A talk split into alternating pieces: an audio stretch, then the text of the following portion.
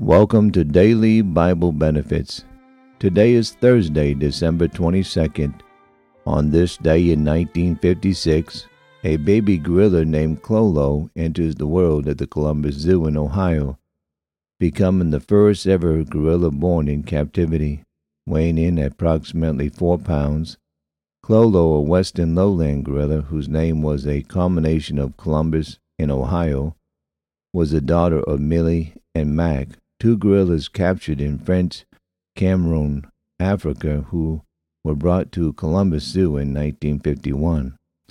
Today on the broadcast, I'll be talking about Jesus presented at the temple. Luke chapter two, verses twenty-two through thirty-eight.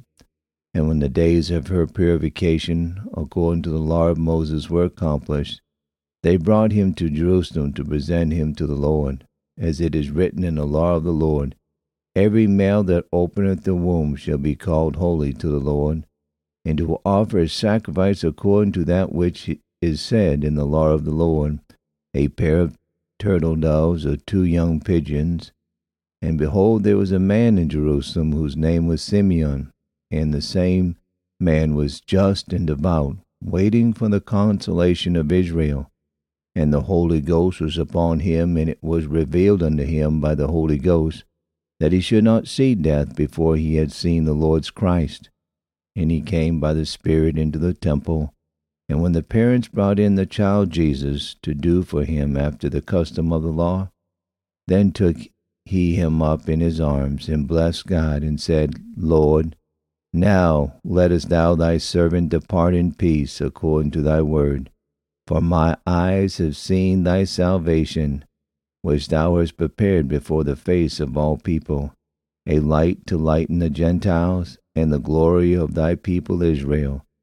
And Joseph and his mother marveled at those things which were spoken of him. And Simeon blessed them, and said unto Mary, his mother, Behold, this child is set for a fall and a rising again of many in Israel, and for a sign which shall be spoken against. Yea, a sword shall pierce through thy own soul also, that the thoughts of many hearts may be revealed. And there was one Anna, a prophetess, the daughter of Phanuel, of the tribe of Aser. She was of a great age, and had lived with a husband seven years from her virginity. And she was a widow of about fourscore and four years, which departed not from the temple, but served God with fasting and prayer night and day. And she came in that instant, gave thanks likewise unto the Lord, and spake of him to all them that looked for redemption in Jerusalem. Hark the herald angels sing, Glory to the newborn King, peace on earth and mercy mild, God and sinners reconciled.